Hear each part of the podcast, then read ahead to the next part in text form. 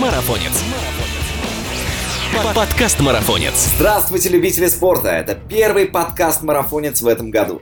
Поздравляю всех с наступившим 2018 годом. Меня зовут Костя Фомин. И в этом новом беговом году я точно столкнусь с проблемой, с которой сталкивается каждый наш слушатель. Помните историю про маленького Мука и как быстро он бегал в своих скороходах? М? Так вот, как же мне так же удачно подобрать себе кроссовки? Сегодня разберемся. Также мы узнаем, что такое рогейн и с чем его едят, и выясним, легко ли сочетать бизнес и спорт. Ну, в общем, в гостях у меня сегодня совладелец сети магазинов спортивной экипировки RunLab, в прошлом член сборной России по ориентированию, многократный чемпион России, реабилитолог по образованию Евгений Гаврилов. Евгений, привет! Спасибо за выделенное время и, естественно, с наступившим тебя новым 2018 годом. Спасибо, вам всем тоже привет. А, Жень, сразу сходу хочется выяснить, раз уж представилась такая возможность, а не подорожает ли спортивная экипировка в этом 2018 году? Ну, то, что я видел цены, которые нам показывают на предзаказе, они не изменились. Цены останутся те же. А вот сколько сейчас зимой приблизительно стоит полностью от и до одеться среднестатистическому бегуну? Ну, начиная там шапки, заканчивая кроссами. Ну, какая-то примерно сумма? Суммарный комплект можно уложить, в принципе, в 20-25 Ну, 20 это уже более простые кроссовки. Там, в 25 тысяч точно можно хороший ну, при, приличный комплект уложить. То есть сейчас в наше время, ну, честно говоря, не очень-то дешево бегать. Нет, это не, не очень дешево. Зная там то, что у нас в России в некоторых регионах 25 это бюджет на семью на месяц, то это совсем не дешево. А насколько вообще э, рынок беговой экипировки вырос с 2012 года? Ну, то есть с момента основания магазина «Лаборатория бега». Непростой вопрос. В первую очередь это связано с тем, что все-таки начали к бегу более активно присоединяться там, компании, как Кант и там, другие компании даже альп-индустрия та же самая имеет уже какие-то кроссовки у себя. Поэтому много компаний, которые пытаются сюда тоже войти, и, естественно, общее состояние рынка размывается. С точки зрения количества бегунов с 2012 года, конечно, выросло довольно сильно. Потому что мы все сами помним, что в 2012 году бегало там ну, на том же московском марафоне старого образца бегало примерно там 1700 человек. Сейчас мы имеем там, 20 с лишним тысяч, то есть уже хорошо. В парках я раньше встречал там тренировку 2-3 человека. Сейчас э, за тренировку я могу встретить э, человек 20-30. Поэтому сейчас, ну, мое мнение, действительно, где-то с 2012 года, наверное, раз в 10 оно и увеличилось количество бегунов. Ну, вы, например, в 2016 году выиграли тендер на эксклюзивную дистрибуцию бренда Under Armour. Да, если вот кто-то не знает, это американский такой производитель спортивной одежды, обуви, аксессуаров. Вот как себя чувствует эта марка в России? Ну, вот, честно говоря, я не часто встречаю кого-то вот в экипировке этой компании. А, ну, смотри, во-первых, насчет того, что выиграли, это вообще отдельная тема, потому что это такой специфический разговор. Любая фирма, которая приглашает там, или хочет, особенно такая крупная, которая хочет работать в России, там не очень сложная конкурсная процедура. И момент, когда, условно говоря, нас выбрали, во-первых, даже в тот момент мы были не одни, кого выбрали, а, а дальше каждая фирма делает свои специфические стратегии развития в конкретном регионе. Так вот, у Under Armour даже не предполагалось, что будет э, прямой эксклюзивности. Они больше похожи по алгоритму работы на Nike. То есть там у них тоже нету эксклюзивного представителя здесь, в России. То есть торгуют все, кто захотят?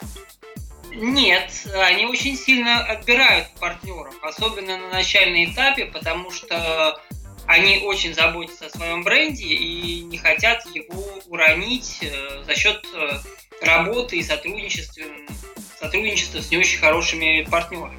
Это раз. А во-вторых, всегда стоит вопрос, там это уже с нашей стороны, э, понравятся нам те условия, которые нам предложили, или не понравятся. Ну а вообще, как он себя на российском рынке чувствует, этот бренд? Бренд сам по себе Under Armour чувствует себя неплохо. А, есть определенные там плюсы и минусы. Он э, неплохо известен в кругу ребят, кто занимается бодибилдингом, кто там фитнесом занимается, кроссфитом. То есть своя публика у этого бренда есть? Публика есть. Нам за этим брендом специально приезжают. Есть так. Но, опять же, вот, мое личное мнение, что ребята пока очень слабо занимаются маркетингом, там как бы компания, которая фактически по объему продаж э, третья в мире, уровень маркетинговой поддержки, какой-то рекламы в России, он совершенно не сравним с э, их конкурентами, с Adidas, с Nike. То есть, а это именно их прямые конкуренты? Ну, фактически, да. А, целью Under Armour, насколько я понимаю, стать э, лидером вообще спортивного рынка. То есть обогнать не только там Adidas, но и обогнать и Nike тоже. Хорошо, а какой у тебя любимый бренд беговой обуви? Ну, в каких кроссах ты бегаешь чаще всего? У меня примерно сейчас дома лежит около 60 пар кроссовок. То есть это практически годовой заработок э, среднестатистической семьи в регионе. Да, я думаю, что может быть даже больше к сожалению. А другое дело, что все эти кроссовки, они используются для теста. То есть я, у меня нет такого, чтобы я бежал в каких-то одних и тех же кроссовках. Я каждый кроссовок, то есть я вижу какую-то погоду. Вот, например, сегодня у нас снег выпал, значит, я, там, я взял кроссовки, которые трейловые, которых я давно не бегал, там, которые при этом актуальны все еще для следующего сезона. И сегодня в них бегал, проверял, насколько они себе хорошо работают на вот этом снегу. Насколько там вот это нет ощущений пробуксовки и всего остального. Насколько там засыпается снег внутрь. Мокнут они, не мокнут и так далее. Ну, то есть какого-то любимого бренда у тебя нет? Я бы сказал, что я сейчас не имею права иметь какой-то любимый бренд. Ну, вообще, лаборатория бега это такой большой мультибрендовый магазин, да, с понятной и проверенной продукцией. А вот как ты относишься к каким-нибудь э, ноунеймам? По-разному. Всегда, я всегда очень люблю смотреть, что это за кроссовок, и понимать, как он работает сам изначально, а потом уже говорить, хороший он или плохой. И опять же, достаточный он или недостаточный. В прошлом году мне дали потестировать две пары кроссовок э, южноамериканского производства, по-моему, они называются RS21. В принципе, выглядят кроссовки неплохо. По своим свойствам, да, они значительно более простые, они как кроссовки конкуренты, наверное, тем же самым Календжи, Демиксом и там, каким-нибудь дешев, самым дешевым моделям Asics. В, это, в этом плане они вполне на уровне находятся. Просто те кроссовки, которые более сложные, которые там любят бегать нормальные бегуны, те, кто действительно много бегает и заботится о своих ногах. Просто есть э, спортсмены, которые реально готовы и физически готовы. Они могут бегать во всем. Когда я был э, там в детстве, у меня были шиповки, которые делались в Литве, они были полностью резиновые. То есть это такие галоши с резиновыми шипами и с двумя дырочками по бокам, чтобы вода выливала. И вот в этом деле я вполне нормально бегал на первенствах России и выигрывал. В принципе, если человек готов, если он сильный, ему все равно в чем бежать. А сможет ли вот любитель обычный просто подобрать сам себе кроссовки? Это будет ему сделать непросто. Если он все-таки имеет какой-то, то есть если он умеет себя чувствовать, чувствовать свой организм, он сможет подобрать. Если у него хорошая физическая подготовка, то ему немножко будет все равно в чем бежать большинство людей, конечно, кроссовки себе, ну там, с какими-то там отклонениями выберет. Они могут оказаться не самые идеальные, но при этом, в принципе, они будут нормальные кроссовки. Ничего сложного в кроссовках нету. Например, даже та же самая э, мифическая гиперпронация, это не страшно. Гиперпронация это просто свойство там подвижности там в определенных суставах, там, естественно, стопы каждого конкретного бегуна. Если у тебя там, ну, если сильно там скручивается стопа, порой это даже хорошо. Посмотрим, например, замечательный Галин Раб. У него гиперпронация, он очень неплохо бегает. В принципе, придя в магазин, так приблизительно посмотрев на те или иные кроссовки, померив их сам, я могу выбрать себе что-то. Но это не будет э, стопроцентной гарантией того, что я смогу в них там бежать быстро или, например, долго. То есть для этого нужны более точные расчеты и более детальный разбор. На самом деле, с точки зрения того, что ты, чтобы ты бежал быстро, это всегда очень просто. Чтобы быстрее тебе бежать, это надо как в лыжах, как в машине, как везде. Чем более жесткие кроссовки, тем быстрее ты сможешь бежать. Так. Физику ты никуда не денешь. А при этом есть просто одно такое свойство. Наш организм умеет уставать. Стартовав там в жестких кроссовках 5 километров, ты первые 3 километра, допустим, пробежал отлично, ты на том, что взял более легкие кроссовки, менее амортизирующие, выиграл у себя там 10 секунд, через 3 километра у тебя при беге в жестких кроссовках нагрузка на мышцы выше, у тебя мышцы поставили, они задеревенели, и на последних двух километрах ты проиграл себе 20. Суммарно ты проиграл своему лучшему результату 10 секунд. Хорошо это, плохо? Ну, однозначно плохо. Это плохо. Но кроссовки ты, в принципе, подобрал хорошо, потому что ты первые 3 километра пробежал в них замечательно. То есть ты пробежал на 10 секунд быстрее, чем мог. То есть если бы ты понимал, что ты готов к бегу в этих кроссовках только на 3 километра, и заявил бы себя не на 5 километров, а на 3, ты бы, наоборот, сказал бы, что все прошло замечательно. Так и с любыми кроссовками. То есть э, главное не то, что ты подобрал там жесткие кроссовки или мягкие, там, или такие, или такие, а позволяют ли эти конкретные кроссовки тебе наилучшим образом добежать там со старта до финиша. Ну, а, например, смотри, я прихожу в ваш магазин, да. откуда вы знаете мою физическую подготовку и смогу ли я в этих кроссовках добежать до финиша в, ну, в лучшем состоянии своем? Я смогу сделать лучшее свое время. Как вы сможете подобрать мне Смотри, здесь принцип немножко другой подбора. Естественно, чтобы посмотреть, да, сможешь ты не сможешь, по идее тебе надо там, допустим, если ты бежишь, собираешься в них бежать марафон, сначала пробежать тренировочку 35, а потом прийти к нам на тестирование. То есть... Понятно, что никто так делать не будет. Ага, ага. Вот, это, это довольно непросто так э, все собрать, чтобы пойти так потестироваться. А на самом деле мы смотрим, там есть целый ряд других показателей, которые можно компенсировать кроссовками. Есть уже глобальная, допустим, твоя травма или там слабость каких-то определенных мышц.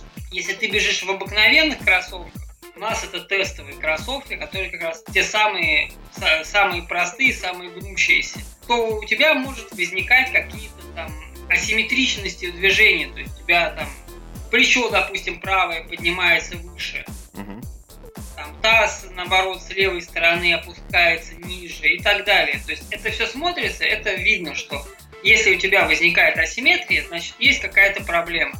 Дальше берутся кроссовки, смотрятся, какие кроссовки, в каких конкретно кроссовках даже, скажем так, у тебя эта проблема минимизируется. И фактически мы просто берем, видим твою проблему, знаем, какие обычно кроссовки при данной проблеме помогают, предлагаем их померить, пробежаться. Смотрим, вы убрали, не убрали проблему. Не убрали проблему, смотрим альтернативные кроссовки, которые тоже эту проблему убирают. Потому что у производителей они все равно там, там у разных производителей они разные. И работают вот они вот в этих нюансах тоже чуть-чуть по-другому. Путем вот такого подбора, на самом деле, мы и предлагаем человеку те кроссовки, которые вот на его состоянии, в котором он к нам пришел, минимизируют его текущие проблемы. Ну тогда напрашивается вопрос. Вот смотри, я собрался к тебе э, в магазин. Э, у меня есть жена. Она мне говорит, в общем, Костян, слушай, у нас есть бюджет. Из этого бюджета мы можем выделить тебе, например, ну, условно говоря, 5000 рублей на кроссовки. Я говорю, хорошо, спасибо беру эти 5000 рублей, прихожу к вам, а вы мне говорите, слушайте, ну вот у тебя такая проблема, и вот решение этой проблемы при помощи наших кроссовок стоит дороже, чем 5000 рублей. То есть, что мне делать в этом случае? Я должен иметь какой-то э, диапазон денег, ну то есть не, не 5000 рублей, а, например, от 5 до 7 тысяч рублей приходить к вам? Хороший вопрос. К сожалению, цены в основном практически всегда устанавливают э, производители, то есть диапазон цен – кроссовки, которые имеют значимые какие-то вставки, функции или там технологии, они обычно стоят примерно сейчас от 6 тысяч и до 12. Большой диапазон. Большой диапазон.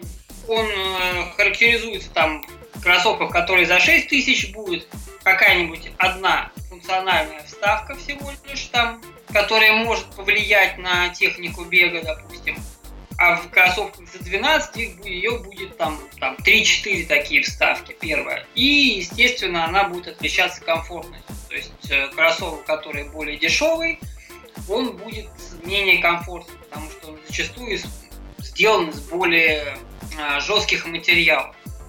Вот основная будет разница, то, что можно будет поиграть. А если пытаться найти что-то более дешевое, ну, то здесь, наверное, самый правильный вариант это прийти к нам посмотреть на какие-то модели прошлого сезона, там прошлого, позапрошлого, ну, позапрошлого у нас практически уже не бывает, прошлого сезона идут там, текущие скидки. Mm, то есть ну, решить проблему все-таки можно. Альтернативу, да. Mm. Не всегда будут размеры, но есть возможность посмотреть, сравнить, э, попробовать, как они работают. Ты в прошлом член сборной России по ориентированию, а сейчас вот ты больше все-таки про спорт или про бизнес? Ну, я бы сказал, что последние пять лет я был совсем про бизнес, то есть я что-то пытался э, делать потуги, заниматься каким-то там спортом. Ну, после ориентирования я ушел в Райгейм, там успел стать чемпионом Европы. После этого я получил, скажем так, перегрузку мышц, э, что я мог там бежать 19-20 часов, но дальше там, до необходимых мне суток я уже не дотягивал. Там, соответственно, результаты не получались. Я перестал бегать сутки. И вот э, после этого как раз ушел бизнес, ну и в этот момент у меня серьезные занятия спортом прекратились. Где-то что-то я бегал, э, трейлы. Но с моей точки зрения, серьезными это, эти занятия уже назвать нельзя. Хорошо, а у тебя не возникало никогда желания бросить это дело? Ну, то есть я про бизнес. Возникало. Возникало? Э, бизнес это непростое дело. Много бывает моментов, когда очень сильно устаешь, очень много задач, и, естественно, не всегда все бизнес работает э, в плюс. Иногда бывают какие-то ошибки и стечение обстоятельств и что-то еще, когда действительно хочется послать это все далеко и надолго и идти заниматься там тренировать, детей тренировать. Когда это было в последний раз? Последний раз, ну, наверное, в прошлом году как раз. Э, примерно в декабре. А из-за чего? Потому что был сложный год, мы открыли два магазина, и открытия шли не очень гладко, и при этом мы одновременно боролись э, как раз за тот самый Under Armour. А, и это все вместе приводило к тому, что у меня были примерно 300-360 э, рабочих часов э, в месяц. Плохо. Вообще, ты часто тестируешь беговую экипировку и у себя в Инстаграме выдаешь все свои за и все свои против. Вот скажи, поступали ли тебе какие-нибудь предложения от брендов ну, о промо того или иного товара? А, на самом деле кроссовки это ребята мне и дают в основном бренды угу. на тестирование. Но бывало такое, что вот ты протестировал, тебе не понравилось, но надо было написать хороший отзыв, потому что это вроде как заказ.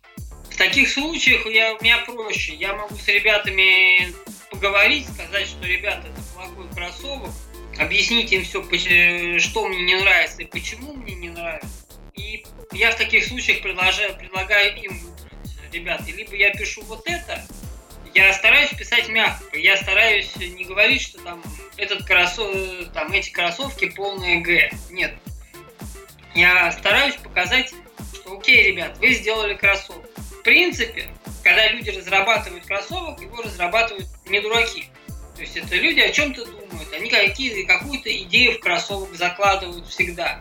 И под эту идею кроссовок обычно делается неплохо. Другое дело, что эта идея может быть узкая, а может быть иногда не совсем правильные или не учитывающие какие-то там другие сложные моменты, там, биомеханику, особенность э, там, работы мышц у любителя, потому что есть кроссовки, которые создаются в сотрудничестве с суператлетами, но надо понимать, что там тот же самый Мафара это человек с Марса для нас. Ну да. Это, он, он, он не человек, это совершенно другое там существо. Это вот некий элитный бегун. И как он работает, на что он способен, на что способен его организм, это совершенно не то, на что способен там организм любителя. Да даже ему, хотя я там много тренировался раньше, я совершенно не способен на целый ряд вещей сейчас. Не справляется мой организм. Слабый, больной, старый, там, где-то травмированный и так далее. Поэтому я им, естественно, предлагаю, ребята, у вас есть вариант такой или такой.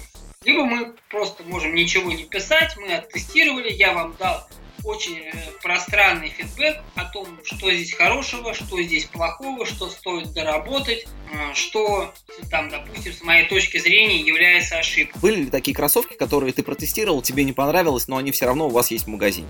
Были такие кроссовки. Один бренд мы уже э, продали, у нас таких кроссовок не осталось. Есть кроссовки, которые мне не нравятся, но они все равно есть, потому что в принципе их спрашивают, и как бы, в них бегать можно. Проблема в том, что надо понимать, какие опасности эти кроссовки несут, и я всем ребятам нашим говорю, что окей, ребята, вот, вот эти кроссовки мы все равно продаем, потому что, допустим, тот же самый бренд, он их просит, чтобы мы их тоже продавали. Но когда вы их продаете, вы, пожалуйста, будьте внимательны и объясняйте сразу, что у них есть то-то, то, такие-то, такие-то особенности. Клиент должен быть к ним готов и должен знать о них. Угу, заранее, перед тем, как купит. Да.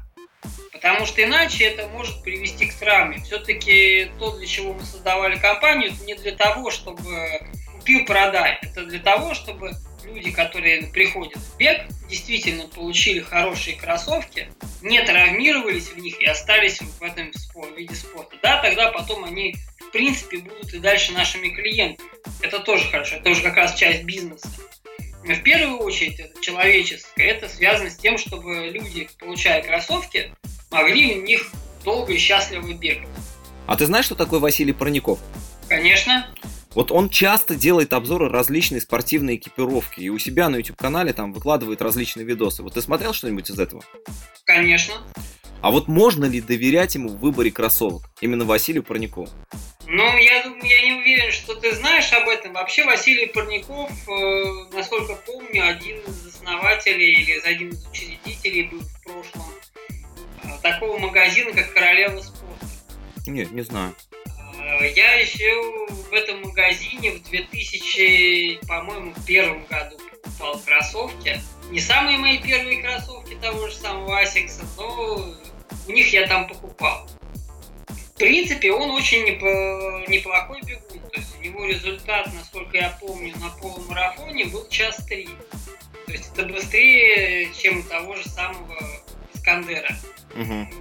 который сейчас всем известен. Да, да, да, да, да. Поэтому говорить, что доверять ему не доверять, ну, я бы сказал, что доверять ему в принципе можно. Другое дело, что, естественно, он работает и воспринимает кроссовки как тренер и как спортсмен я и кроссовки немножко там более широко, широко воспринимаю. Просто потому, что я не только там, у меня тренерское образование, там, тренерское спортивное и спортивное прошлое. У меня еще и там мое образование там реабилитолог по uh-huh. образованию.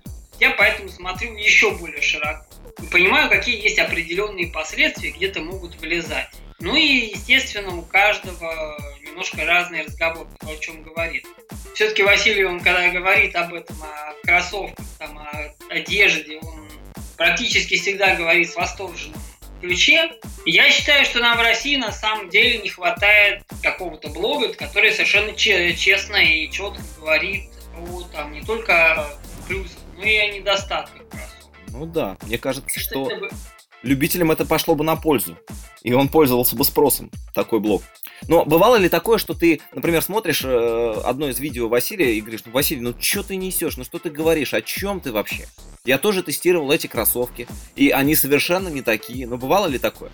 Ну, мы с ним спорили о кроссовках, там э, тоже об одном из новых брендов. Правда, в итоге оказалось то, что нам на тестированные давали разные кроссовки, то есть у него были одни, у меня две другие пары. И поэтому сам по себе спор не имел смысла. Но говорю, в рамках работы там, и рассказов про кроссовки, если говорить про Василия, я, в общем-то, знаю, что он говорит правду, действительно он говорит то, что он думает, и то, что он чувствует. А вот в какой модели кроссовок ты побежишь в чемпионат России по Рогейну 2018? Я привезу туда с собой несколько кроссовок и буду смотреть по, по своему состоянию. Хорошо, а что это за кроссовки будут? и потому, какой там будет грунт. А, скорее всего, я с собой возьму а, Хоку Speedgoat, я с собой возьму Asics э, Gecko, и, скорее всего, это будет э, Соломон Райт. Вот не помню, к сожалению, 100% название модели. Мне ребята ее дали потестировать. Она как раз получилась довольно широкая и мягкая, которая мне нравится. Вот какая-то одна из этих моделей. Давай э, расскажем нашим слушателям, кто не в курсе, что за зверь такой Рогейн. Что это? Ну, я-то в интернете почитал, я знаю, что это такое. Но для тех, кто, может быть, впервые слышит об этом. В свое время, когда я даже имел отношение к президиуму Федерации Рогейна, я для себя вывел такую формулировку, формулировку все-таки Рогейн – это суточная командная гонка с навигацией. Почему так? Потому что, да, с одной стороны, я из ориентирования можно сказать, что это там ориентирование по выбору на 24 часа, но там немножко другой принцип подсчета результата, и поэтому говорить, что это там прям совсем классическое ориентирование, ну, наверное, там тоже не совсем правильно. Так как э, вид спорта там создался на стыке там, туризма и ориентирования, я дал ему немножко свое определение последний раз суточный такой вот челлендж у тебя был в январе 2013 года. Вот теперь тебе не страшно, нет? Ты уже начал подготовку к этому? Мне никогда не страшно. Я, наверное, всегда по жизни отморозок. И у меня даже те вещи, которые бывают условно должны быть страшные, они мне не страшны. У меня больше... Я, как, кроме того, как э, отморозок, я еще и аналитик, поэтому я просто-напросто далеко про, там, просчитываю последствия на уровне того, что ну, спрыгнуть с крыши страшно, мне не страшно, но понимаю, что потом, когда ты упадешь, во-первых, когда ты упадешь, тебе будет больно, а во-вторых, когда там, если вдруг ты выживешь, что у тебя будет то-то, то-то, то-то, то-то, то-то. Зачем? Да, зачем? Все. Тут то же самое. Тут, ну, какого страха? Никакого страха нету, но при этом я понимаю, что, там, что с большой вероятностью, допустим, мне будет там больно, что мне будет тяжело. Честно скажу честно, что у меня за все время вот тех реально 24-часовых рогейна, которые прям все 24 часа длились, у меня не было ни одного рогена, когда бы я не подумал, что я на роген больше ни разу в жизни не заявлюсь. Ни одного старта у меня такого не было, что я об этом не подумал. Я заявлялся там долго-долго-долго там и упорно, пока у меня просто-напросто там мышцы не перестали держать эту нагрузку. Я туда заявлялся. Сейчас я постепенно пытаюсь э, действительно это посмотреть, попробовать, э, сказать, что там я сто процентов готов к э, бегу в течение суток, я не скажу, не знаю, не пробовал. В прошлом году у меня самый длинный старт получился 12 часов по времени. Сколько получится в этом году, ну, будем смотреть. То есть, но при этом я считаю, что вот, сутки хотя бы пешком дойти можно. Другое дело, что в прошлом году у меня после большое-большое количество работы, вот там, предыдущая зима, она была вообще не тренировочная. Скажем так, у меня октябрь, ноябрь, декабрь, январь, февраль э, тренировочные объемы в течение пяти месяцев были 50 километров в месяц. То есть я вообще не тренировался, я не мог. Меня там настолько действительно перегрузил там работой организм, что он отказывался э, двигаться хоть как вообще отказывался двигаться. В этом году, вот тот же самый там сейчас декабрь, у меня прошел там 350 километров. Сейчас я планирую там, успеть сделать 500 километров. То есть уже более-менее какой-то объем. Это, конечно, не старый объем, когда мы делали по тысячу в месяц, но уже ничего. Я у тебя в Инстаграме видел, что ты ищешь э, напарника или напарницу на вот этот Рогейн 2018. Как успехи? Есть варианты, которые старые, ну там у меня напарник, потенциальный напарник увиливает. Почему? Я не знаю. Ну, во-первых, он не рогейнер, может быть, поэтому там формат не совсем нравится с точки зрения, то есть там он ультрамарафонец больше. Есть друзья, которые тоже заинтересовались, поэтому я сейчас смотрю, кто тот самый будет, кто возникает, как они сейчас переварят эту идею. И у меня есть несколько людей, к которым я, в принципе, еще могу подойти и предложить им пробежаться вместе.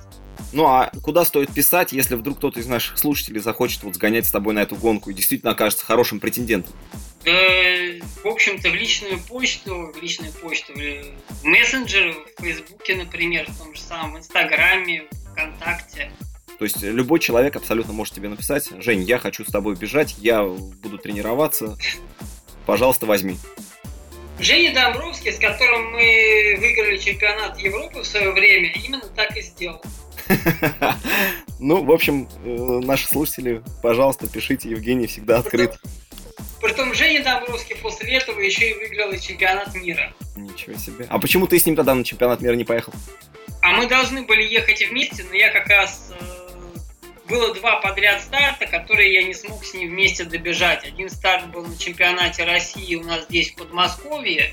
Меня очень жестко поставило ноги, то есть вплоть до того, что я пешком не мог даже идти. То есть у меня ноги не поднимались. Где-то уже утром там оставалось бежать еще там, часа 4 всего. Но дошло до того, что я просто даже не мог э, двигаться. То есть такая специфическая проблема, перегрузки мышц там видимо, где-то я был там слегка травмировался, и поэтому меня поставило.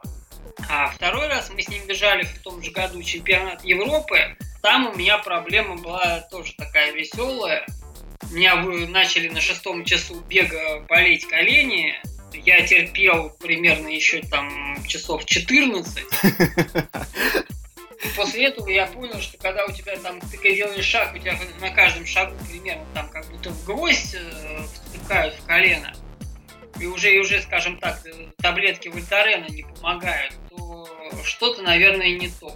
Вот. И после этого, естественно, там, Жене поговорили, было совершенно логично, что то есть мне, мне противно его пытаться подводить еще раз.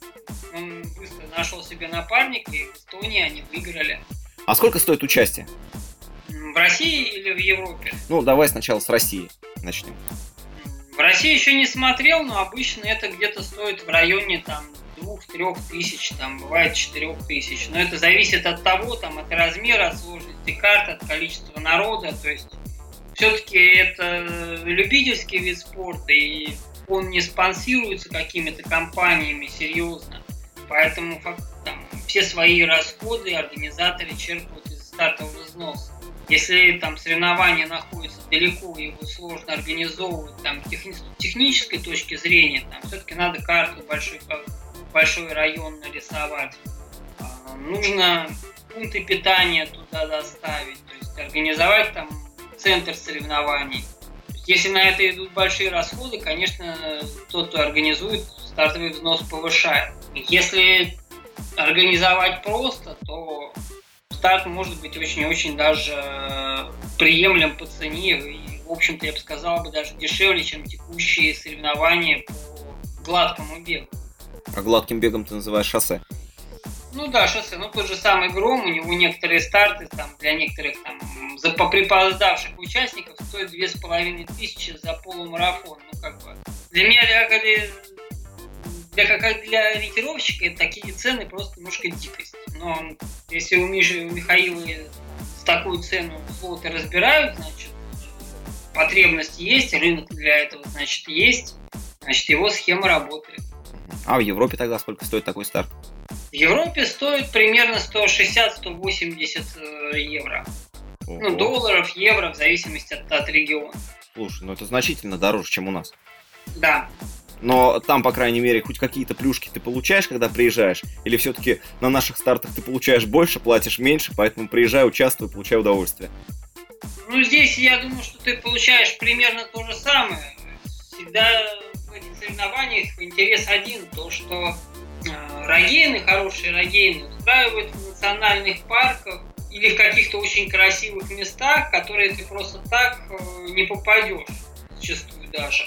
Иногда, что тоже добавляет у европейцев э, стоимости, это то, что ты практически вся земля, она частная. То есть, когда ты бежишь в Европе, то для того, чтобы организовать рогин, организатор должен договориться со всеми владельцами того куска, на котором он проводит соревнования, а порой даже и заплатить им.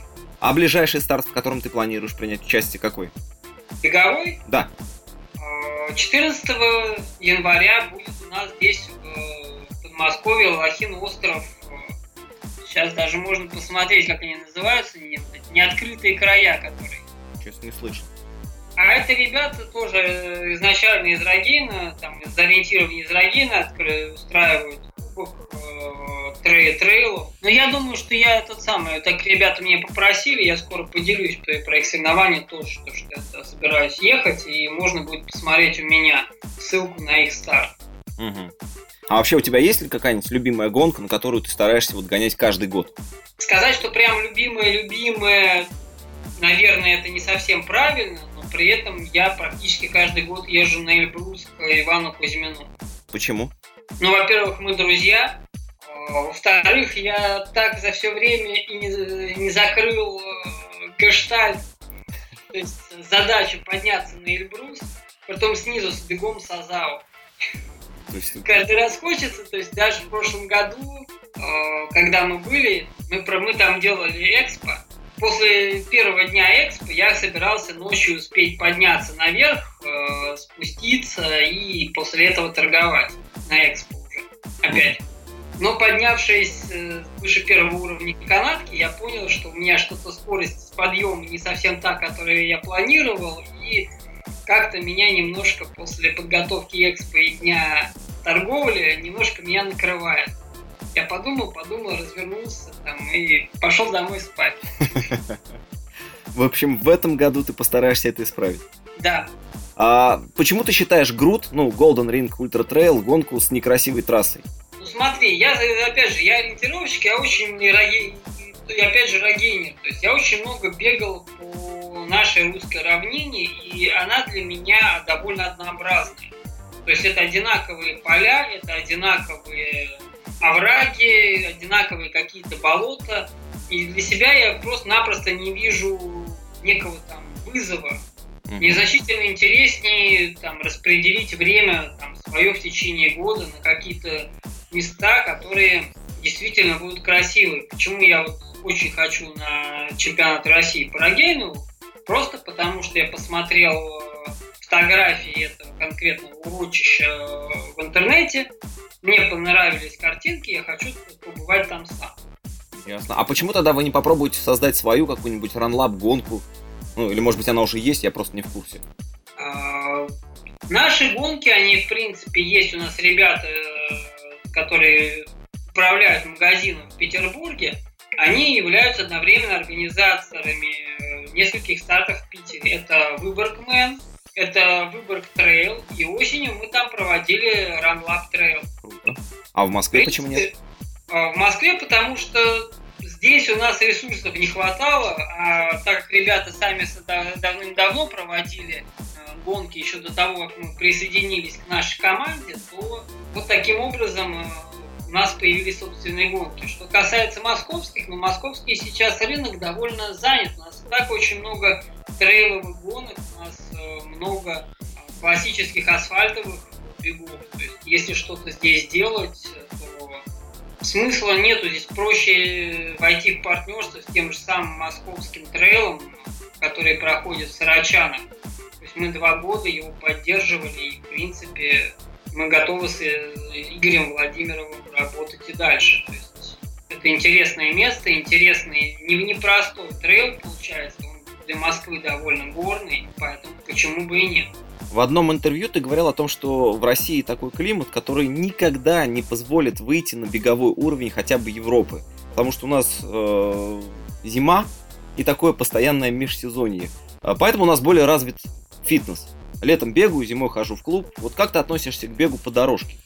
У нас не так много дорожек, чтобы на них можно было бегать. У нас в Москве, по-моему, там всего лишь 8 э, манежей. Не-не-не, я говорю про дорожки беговые, я не говорю про манежи. А, Вообще. ты имеешь в виду чисто беговые манежи?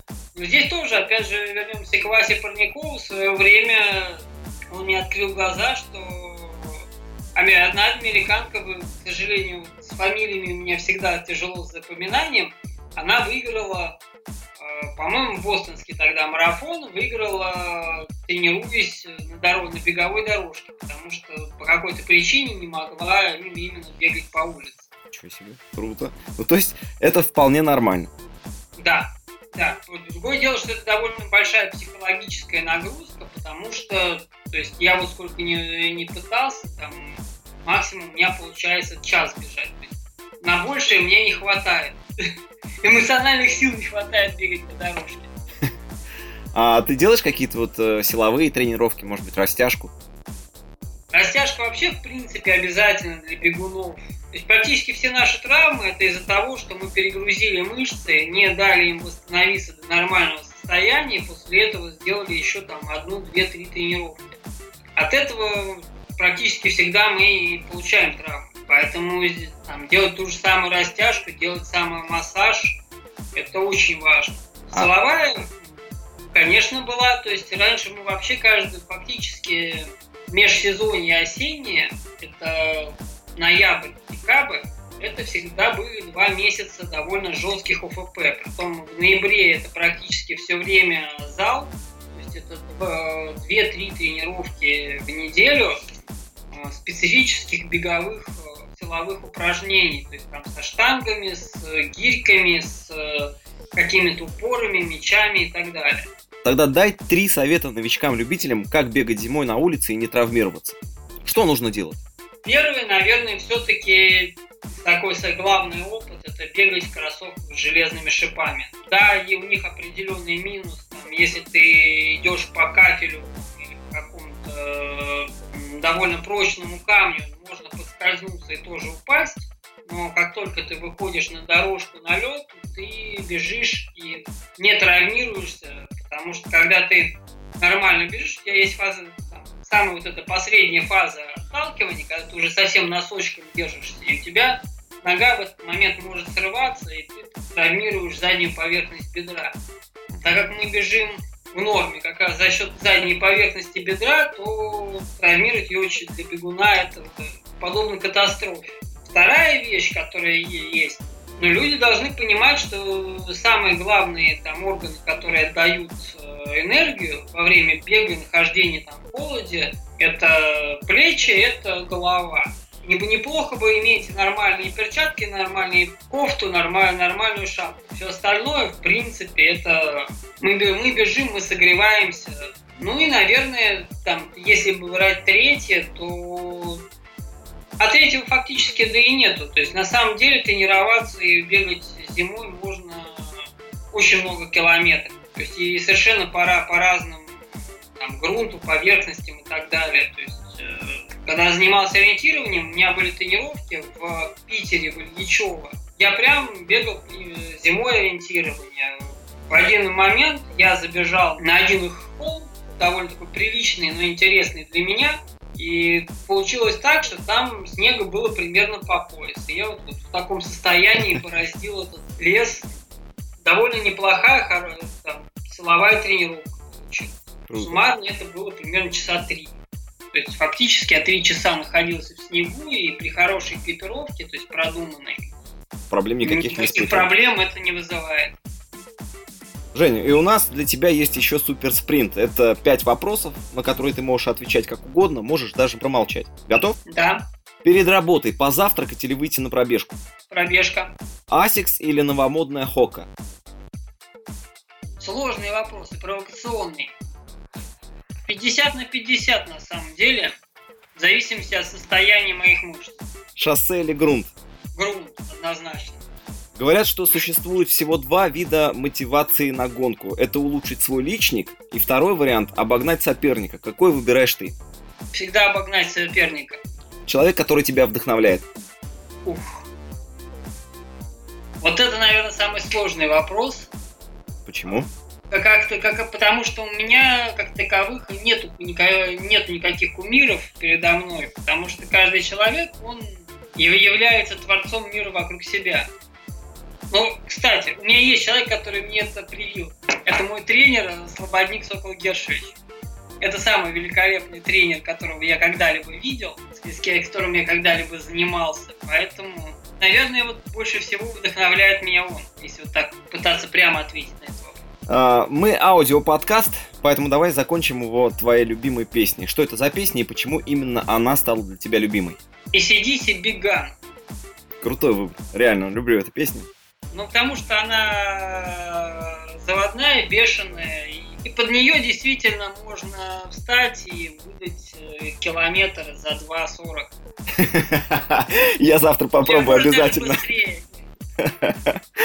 Хорошо, Жень, спасибо тебе большое за этот откровенный интересный разговор. Желаю тебе спортивных побед и новых высот в бизнесе. Надеюсь, что мы с тобой встретимся на каком-нибудь беговом старте и пообщаемся лично. Отлично.